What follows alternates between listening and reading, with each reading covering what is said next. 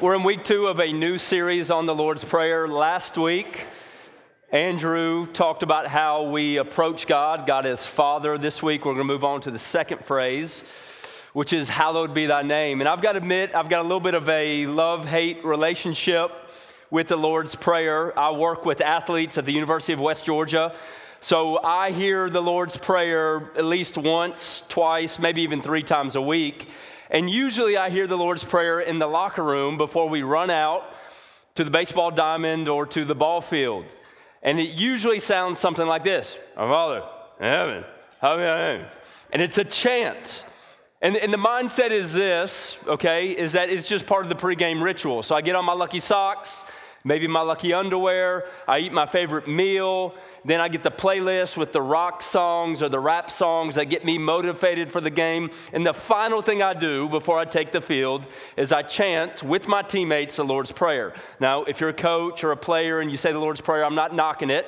I, I, think the motives, the heart is right. But what's really interesting and really ironic about, about how we use the Lord's Prayer in our day and age is that before Jesus explains how to pray and gives us the Lord's Prayer, he tells us how not to pray in Matthew 6.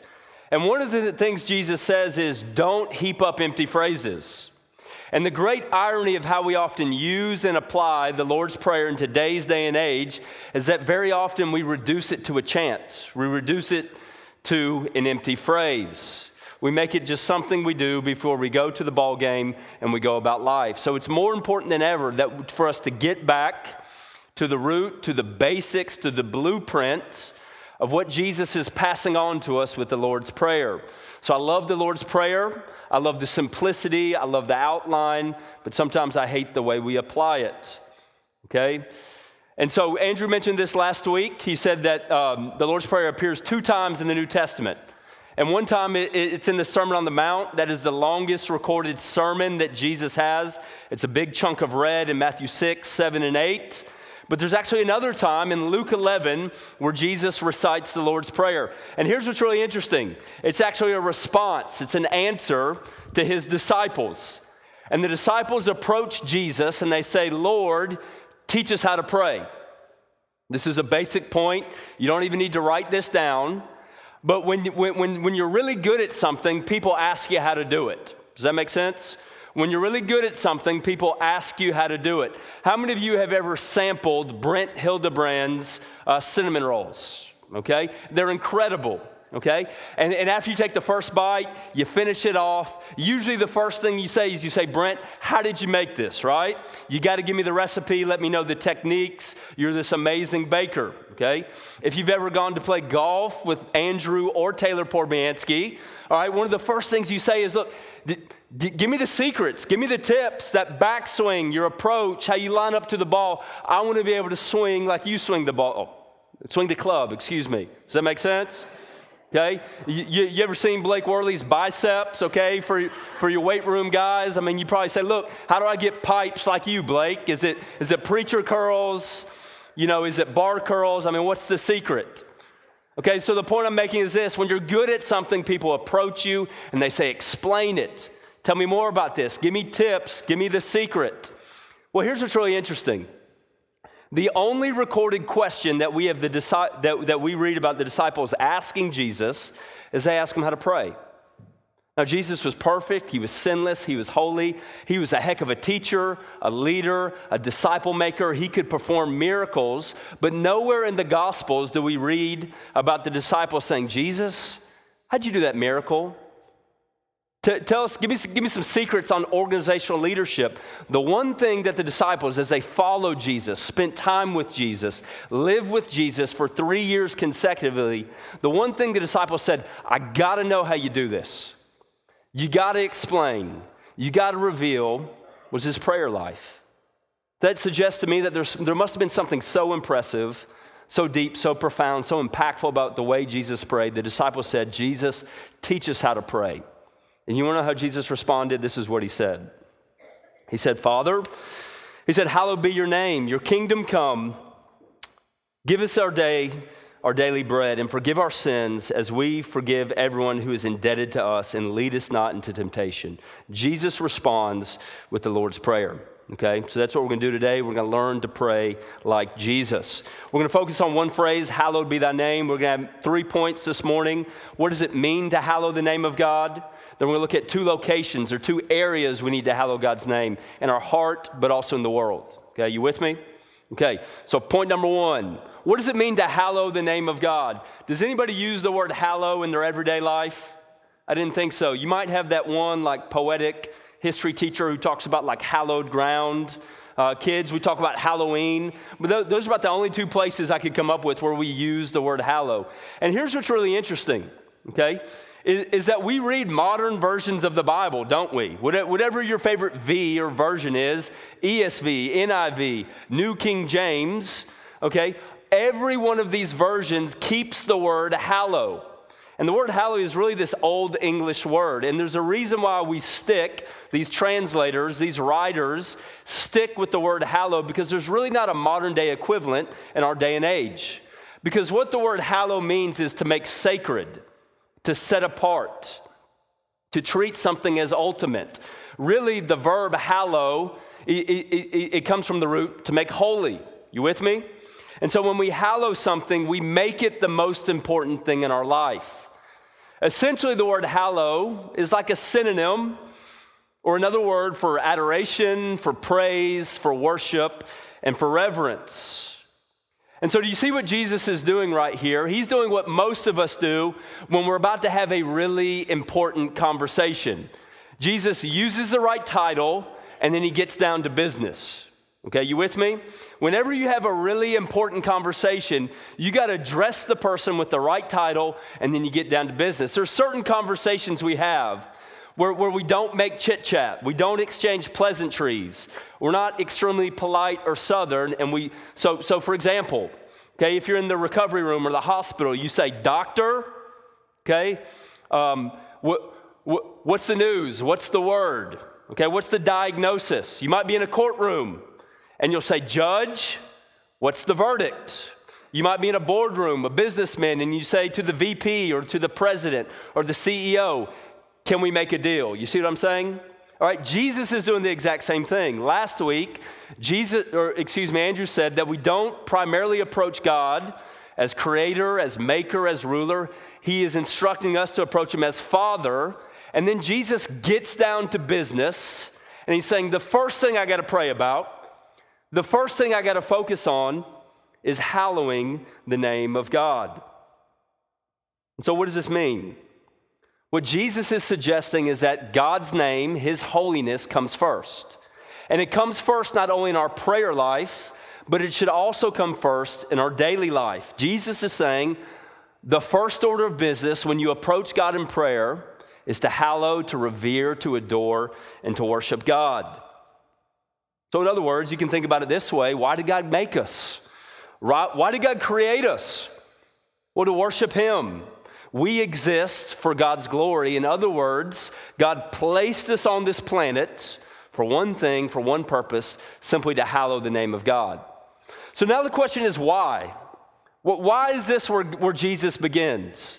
Did Jesus just read Art of the Deal? or how to win friends and influence people? Is this, is this an attempt at flattery? Is, just, is Jesus instructing us to kiss up to God?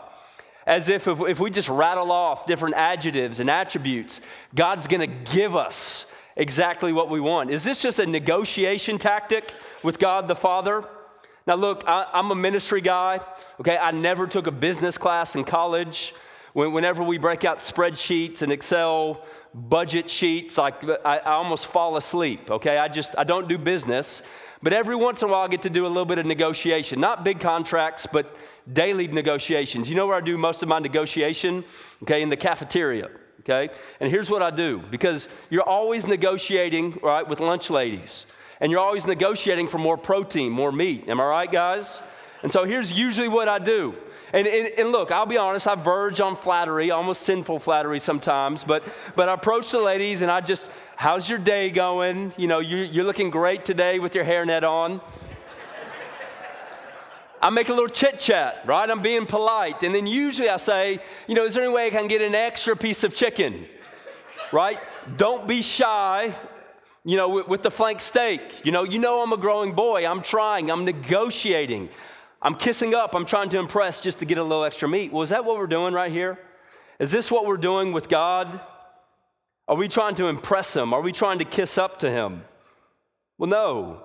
Because one of the things that Jesus tells us before He gives us the Lord's Prayer is He says, Look, God knows exactly what you need before you ask. So we're not trying to impress him. This isn't negotiation. Sometimes we think that hallowing the name of God means I just break out every theological word I've got in my vocabulary at the beginning of my prayer, right? You've heard prayers like this the flowery theological language, almost sovereign, omnipotent, omniscient, you know, and providential God. Is that what Jesus is talking about here? No. Do, do you know how the Jews often applied this idea of hallowing the name of God, they wouldn't say the name of God. Okay? So, Jews in the original audience that Jesus was speaking to, they would use the name Yahweh, all right, as God. And most of them would not even publicly say Yahweh because they felt like it was so sacred, so holy, set apart, I can't even say it. Scribes, these are men whose job description was to transmit and write down scripture, move it from one scroll to the next. Do you know what they would do when they, when they came across the word Yahweh? They would actually put their pen down, they would step up, step up from their desk, and they would walk outside and they would submerge themselves in a pool of water. In a sense, they would baptize or cleanse themselves. And they would do this at least three to five times a day. And there was a reason for it. What they were suggesting with their actions is that this name is so hallowed, it's so set apart, it's so unique. I've got to cleanse myself even to write it down. Was that what Jesus is commanding us to do? No. Because when Jesus says we hallow the name of God, he's not talking about the literal name. He's not talking specifically about the name Yahweh, because a name, especially in the ancient Near East, it represented who you were, your character, your essence, your attributes. And so, what Jesus is calling us to do, he's saying, look, when we hallow the name of God, we live in a way that pleases, that honors, that makes much of God. When Jesus commands us to hallow the name of God, he's saying, live, go about your life in a way that demonstrates that your relationship with God the Father is the most important thing in your life. Okay, does that make sense? So that's what it means to hallow the name of God. And Jesus then says, look, there's two places we got to hallow God's name. First off, in our heart, and then in the world. Let's talk about the heart. You know, Andrew mentioned last week that whether you're religious or irreligious, we all pray. We all speak, we all reach out to some sort of higher power. Well, in the same way, it doesn't matter if you're religious or irreligious, we all hallow something or someone. We all, in the bottom of our hearts, have someone or something that we value, that we honor, that we treat as sacred. And what Jesus is saying in the Lord's Prayer is that prayer, it's a great test, it's a great way to diagnose what you hallow the most in your heart. Okay, it's a test, it's a diagnostic. And so Jesus is saying, first off, the first question you got to ask yourself is when do you pray? When do you pray? Because I think if we're honest and we're real with ourselves, very often we only pray or we primarily pray when we're going through trouble and adversity. Anybody identify with that?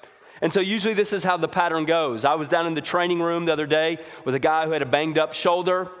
Okay? He's not able to play the game he loves, and he's just saying, Ben, I've been praying and praying each and every day, and usually we do the same. Something goes wrong. Okay? There's a breakup. We take a financial hit. We lose a job, and we start praying. And then eventually, what happens, okay, is maybe we make a little more money, we reach financial stability, our body heals, the relationship is mended, things get better, and what happens? We stop praying right? We tend to drift away or fade away from God. Well, what does that reveal? Is that the primary way we relate to God is not as Abba, it's not as Father. In a sense, we're treating God like an ambulance driver. Does that make sense?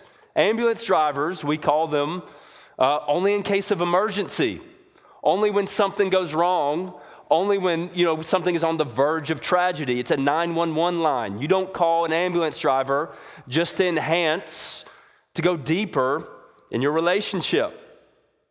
And so, the problem, what Jesus is saying, is the reason why we don't pray or the reason why we only pray when things go bad, ultimately it comes down to this it's a hallowing issue.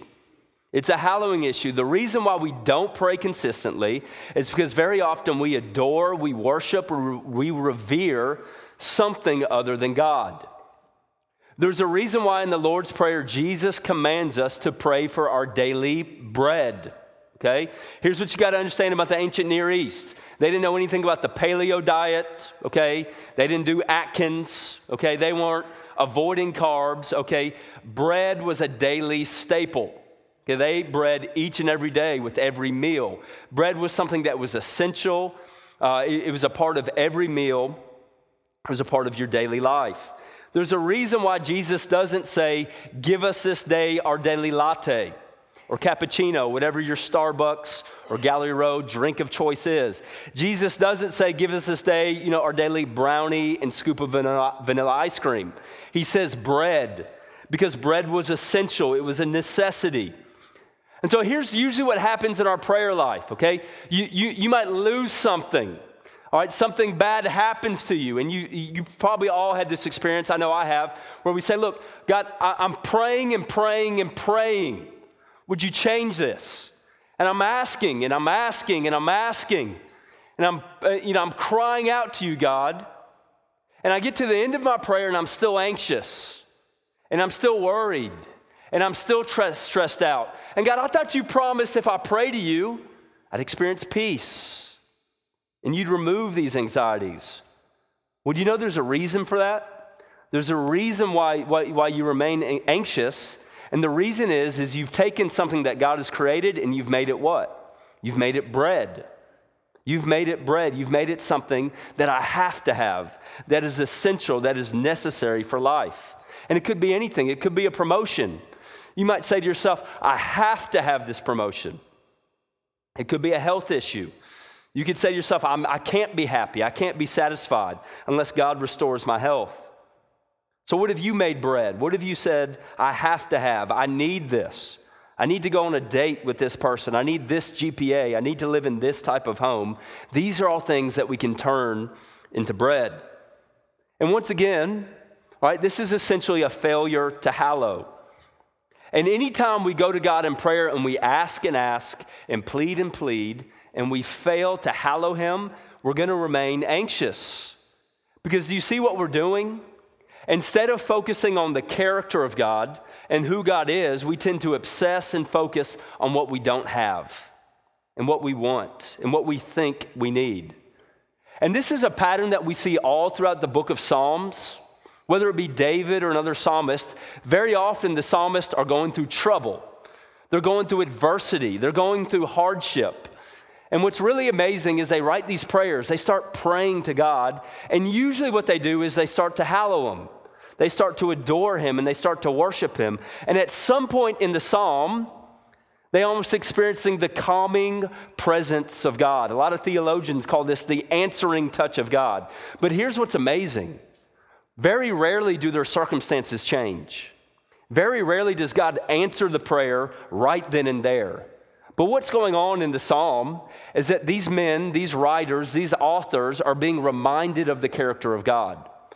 They're reminded of the presence of God. They're reminded that God is gracious and He's good and He's powerful and He's just and He's merciful, and it gives them peace in the midst of adversity. So, so, what, when do you pray? Do you only pray when you're in trouble, or do you pray, do you pray when things are good? the next question we got ourselves is what do you pray for when you're in secret? What do you pray for when you pray in secret? Hey, Jesus tells us in Matthew 6 that we're called to pray in secret, and you, your, our Father who sees in secret will reward us. So, the question you got to ask yourself is, is where does my mind naturally drift? What do I think about? What do I pray about? Not in public, not in my community group, not at church on Sunday, but when it's just me and God, when I'm alone with my thoughts. So, for you kids, you know, when the pastor is just talking way too long, where does your mind naturally wander? For the students, you know, in, in, in the boring lecture, uh, when, when you're driving to class, when you can think about anything, where does your mind naturally go? For you workers, we're in the cubicle, when you're laying in bed staring at the ceiling, what do you naturally pray about? Where does your mind naturally go? For most of us, it's not God and His character, it's something else. It might be that perfect vacation or having that perfect body. It might be a new van or truck or vehicle. It might be I just want to go to this restaurant and try this meal. I think this is the place where I experienced the most conviction as I prepared for this sermon. Because look, I'm in ministry, which means I'm preaching on prayer, but I'm also teaching students how to pray each and every day. And I'm pretty savvy, pretty experienced. In fact, we, we teach a little method in prayer called the ACTS method. And ACTS is an acrostic, and it starts with the A for adoration. And so I always go out of my way to explain to students you got to adore God, you got to worship Him, you got to hallow Him. But here's what's really interesting in my daily life as I pray, I know I got to worship God. But where I'm usually most consistent, most passionate, and most earnest in my prayer life, is if I'm to be honest with you, it has a lot to do with my success. God, I really hope that this sermon is clear. I really hope a lot of people come to the meeting tomorrow night. I really hope that you bless this appointment or this meeting. Very often, where my heart naturally goes is making requests and petitions of God that are directly tied to my success. Because what competes in my heart for hallowing God's name is my name and my success. So here's what Jesus is saying look, we all hallow something. We all pray in secret. And if it's not God the Father, you're only going to pray when that thing is in jeopardy. Okay? Let me just point this out. Jesus not only gives us a model prayer, but he actually models how to pray this way. Okay? Jesus gives us a model prayer in the Lord's Prayer, but he also models how to pray in the midst of trouble. In John 12, 27, it says this this is Jesus speaking. He says, My soul is troubled. And what shall I say? Father, save me from this hour. Now, just to give you a little context, this is right before Jesus goes to the cross. Anytime Jesus mentions his hour, he's talking about his crucifixion. And so Jesus is coming to grips with the fact that he's about to die on a cross and the Jews are about to betray him. He's about to experience hatred and hostility. He knows that the, you know, the cross is going to be excruciating physically, but he also knows in the back of his mind that he's going to take on and bear the full wrath of God. And so, do you see what Jesus does in the midst of trouble? He what? He prays. And how does he approach God in the midst of trouble? He calls him what? He calls him Father. Just like last week. He says, Abba. But notice, what does Jesus request? What, what does Jesus ask for? He doesn't say, Abba, get me out of this. Abba, let me avoid this. Abba, let me escape the cross. Okay, he says this Abba, here's my purpose. Here's what I want to accomplish. Here's what I want to see happen through this hour. Abba, I want your name to be glorified. Do you see what Jesus is praying as he approaches the cross? He's saying, God, I want your name to be hallowed right, as I go to my crucifixion. So here's what we see Jesus doing. Jesus not only prays, Hallow thy name, he lives and he dies in a way that hallows the name of God. And at the cross, we have the fullest expression of God's name or his nature and his character. See, on the cross, we can most clearly see the full nature of God. Last week, we talked about how God is a compassionate and tender Father. Where's that most clearly seen? On the cross. This week, we're talking about the holiness and the righteousness and the hallowed nature of God. Where is that most clearly seen? On the cross. On the cross, we see that God is both just and gracious. We see that He's a judge, but He's also a Savior. God's name is most hallowed, most glorified as Jesus goes to the cross. And look, there's another reason why Jesus went to the cross, not just to glorify the name, but Jesus was also accomplishing something. And he was accomplishing something for you and me, because here's the truth God is holy, God is hallowed, as we've been singing all morning, and you and I are what? Okay, this is an easy one. You and I are what? We're not. We're sinful, we're not holy, and we don't hallow naturally the name of God.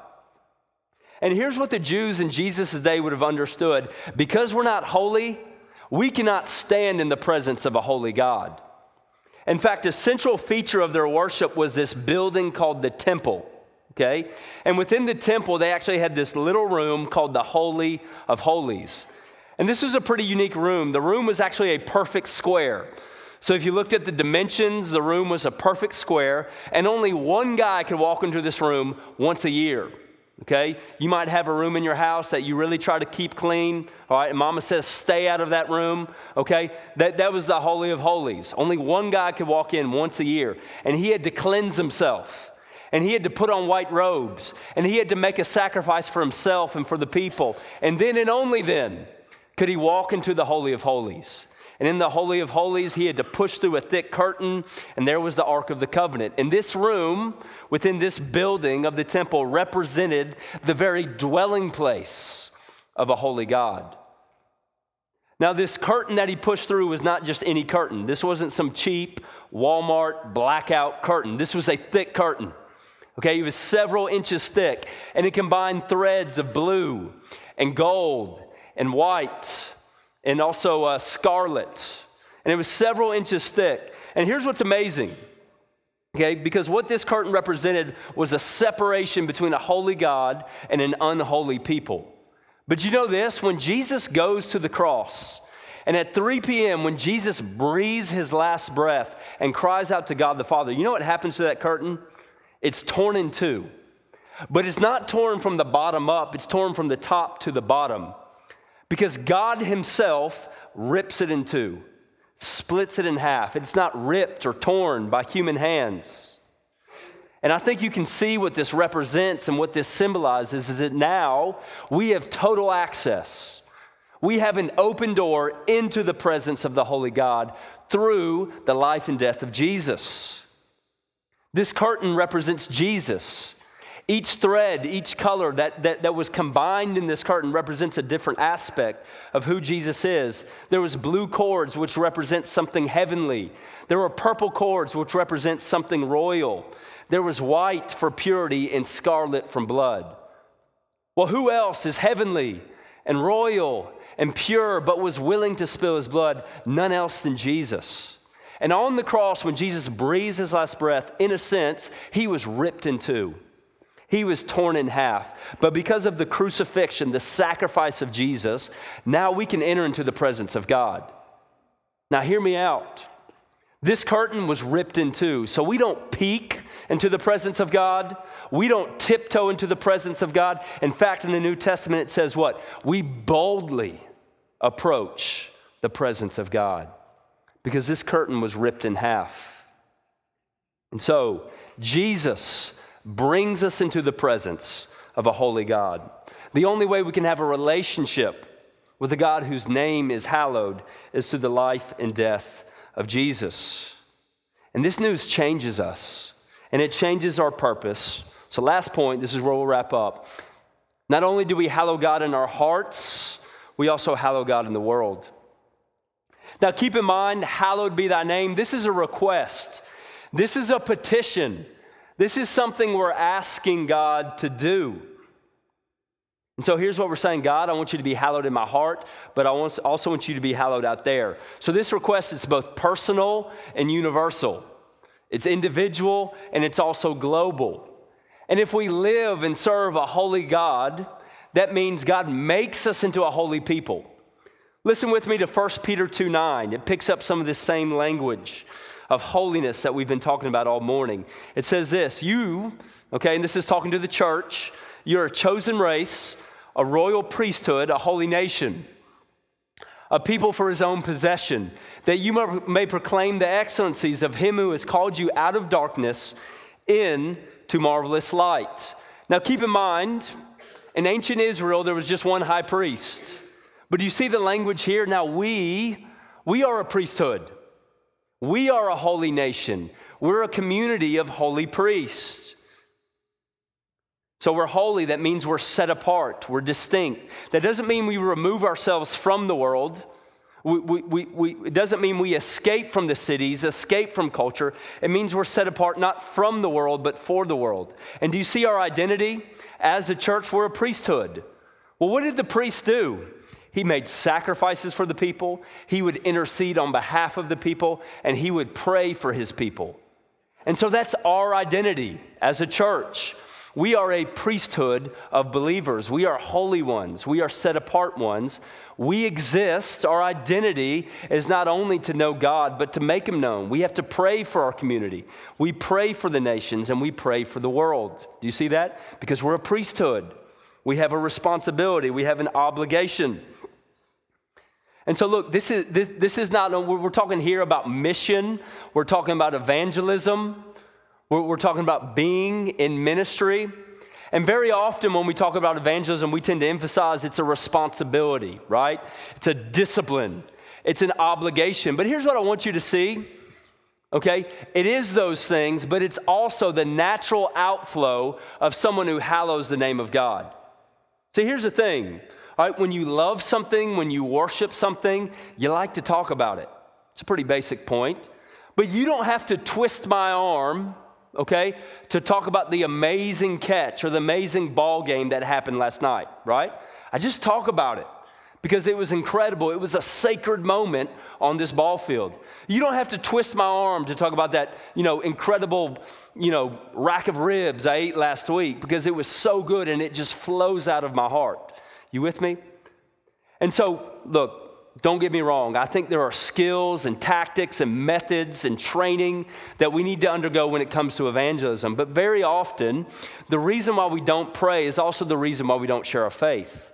It's a hallowing problem. And so, if you're not sharing your faith, if you're not open about the gospel, the first question you got to ask yourself is Am I truly hallowing the name of God in my heart? So I do want to shift our focus a little bit, not just talking about missions in our community, all right, missions in our workplace, but actually world missions. Because you see right here the identity of this church, all right, the identity of the church is to make God's name known to all the nations and to all the world. So, how are we doing with this? Does anybody know how many people are in the world? World population? I want an exact number. Okay, last I checked, according to Google, we got a lot of shout outs for Google this morning. There are 7.6 billion people in the world.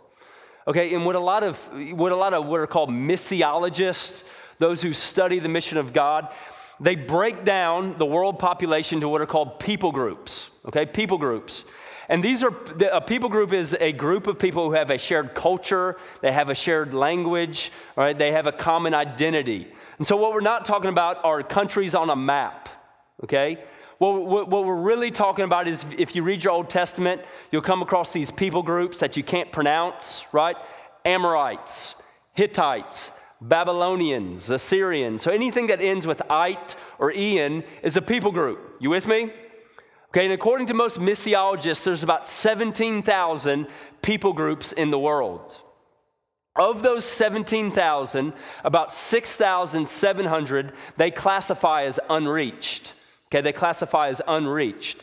Now, there's a little bit of a debate and discussion as to what truly unreached means, but the bottom line is this an unreached people group is a group on this planet, in this world, where the name of God is not clearly hallowed. Does that make sense? Different people define it in different ways. Some people would say an unreached people group is a group of people that has less than 2% Christian. Some people say it this way um, that it's a place that has no indigenous church. Other people put it this way that you could walk in any direction in two days and not come across a believer. So, once again, the point is this these are parts of the world where the name of God is not being hallowed. Okay? Most of these people groups, let's go to our next slide. Do we have next slide? All right. Most of these people groups live in a part of the world that is called the 1040 window. Here it is right here. 1040, we're talking latitude and longitude. You can see right here, this is parts of North Africa, this is parts of India and East Asia. 90% of all unreached people groups live in this area right here in the dark blue. That's called the 1040 window.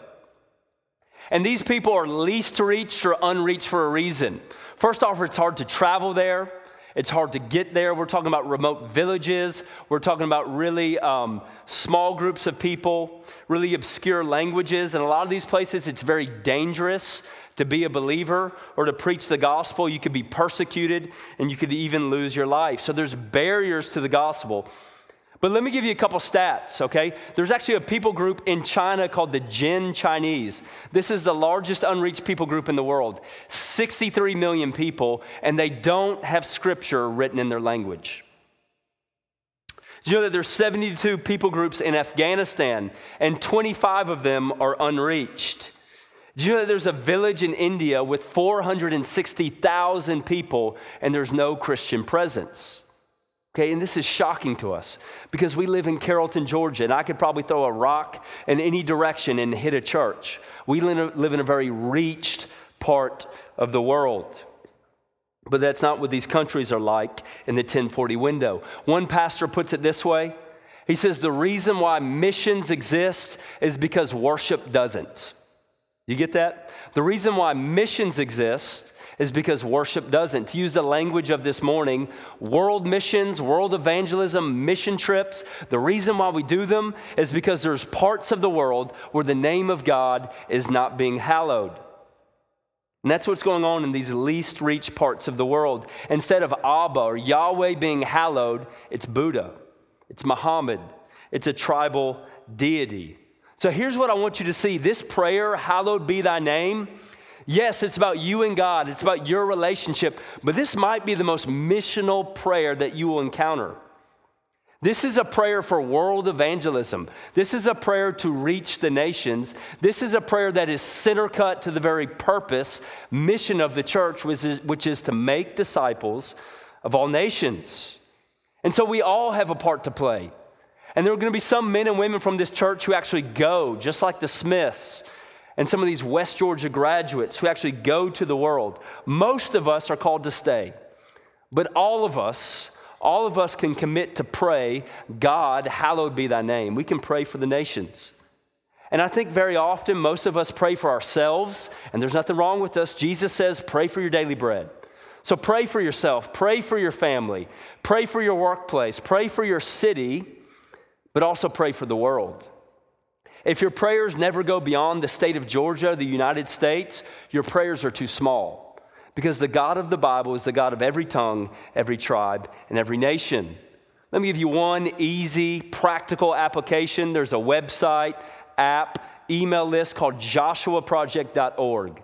And every morning in my email inbox, I get one unreached people group and three specific prayer points for a least reach or unreached people group. Okay? Make it a daily habit, individually, as a family, to pray, to talk about places in the world where God's name is not being hallowed. Let me, let me give you one final story about a man named William Carey. William Carey was a cobbler, okay? And you might be thinking, can you really get paid to eat cobbler each and every day? Kids, a cobbler is somebody who works with shoes, okay? I don't know why. I guess they walked on cobbled streets. Okay, somebody can correct me on that later on. Okay, a cobbler works with shoes. So we're talking smelly, jacked up, fungus filled shoes. So each and every day, William Carey is working on shoes. Now, he was self educated, he was college age. And here's what he would say He would say, Look, if you want to know the will of God, you got to have an open Bible and an open map.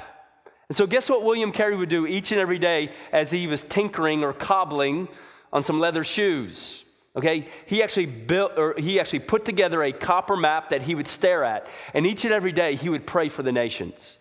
He would pray, God, hallowed be thy name in India, in Asia, in China, in Africa. And in fact, he got so passionate and so zealous, as most college age students get, that he started, you know, rebuking, calling out, pointing out to the ministers in his city that we need to be more serious about world missions and making disciples of all nations. And so these ministers, you know, they, are these old gray haired de- dudes and they didn't want to change. So guess what they told William Carey? They said, Look, young man, sit down. They said, Look, when God wants to save the heathen, he'll do it without you and without us. But William Carey was undeterred. He said, No, God, God has given me this mission. God's name must be hallowed in the nation. So, guess what William Carey did? He wrote a book. He actually wrote a book, and this book actually sparked what is called the modern missionary movement. Then William Carey moved to India, And he devoted the rest of his life to church planting, and then he translated the Bible into 40 different languages for Indian people groups. This is a man who understood, okay, what it meant to hallow the name of God. So here's where we'll wrap it up. Okay, we already talked about Revelations 5 9. We're going to look at one more picture in Revelation 7. Because this is a great mission, is it not? 6,700 people groups that need to know the name of Jesus. That's a tall order. It's a great mission. And so God not only gives us a great mission, but He gives us a great vision of what will happen, what will come one day. This is a picture of the new heavens and new earth.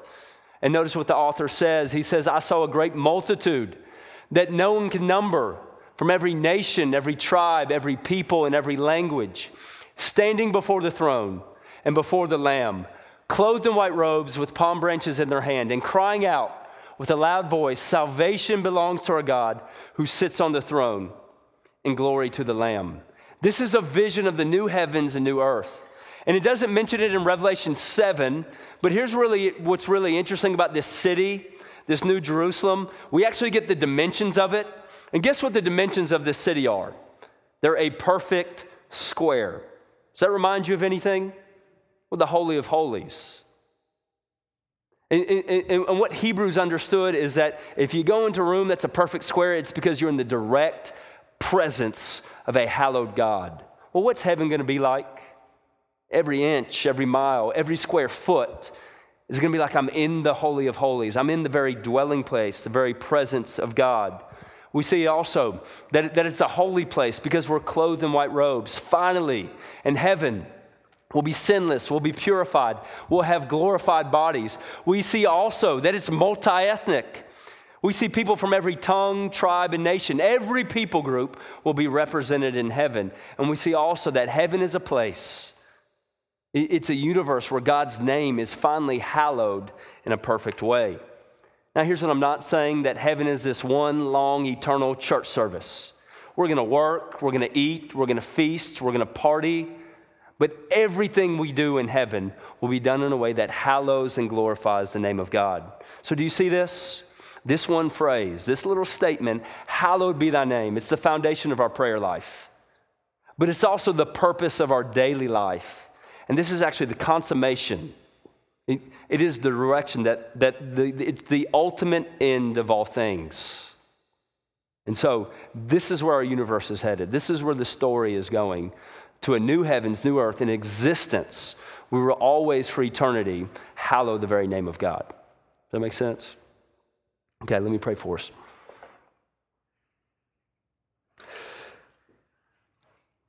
Dear Lord, I, I, I pray when we say, when we pray, hallowed be thy name, would you change what we think, what we feel when we pray this prayer? Lord, I pray will we be a church that, is, that, that would hallow your name in our hearts. That we would say, Lord, you come first. You're more important than any possession, anything in creation, any other thing. That you are sacred, you are ultimate, you are number one in our hearts. And Lord, I pray that as we, our, our adoration and our worship and our reverence for you increases, Lord, that it would propel us and motivate us to be on mission that we would be a church that is motivated to see your name hallowed in our homes, in our workplace, in our community, but also over the world. Lord, I pray that there would come a day we would say that every people group can cry out, Hallowed be thy name. Lord, we would be serious about praying and joining your mission. We bless your name, amen.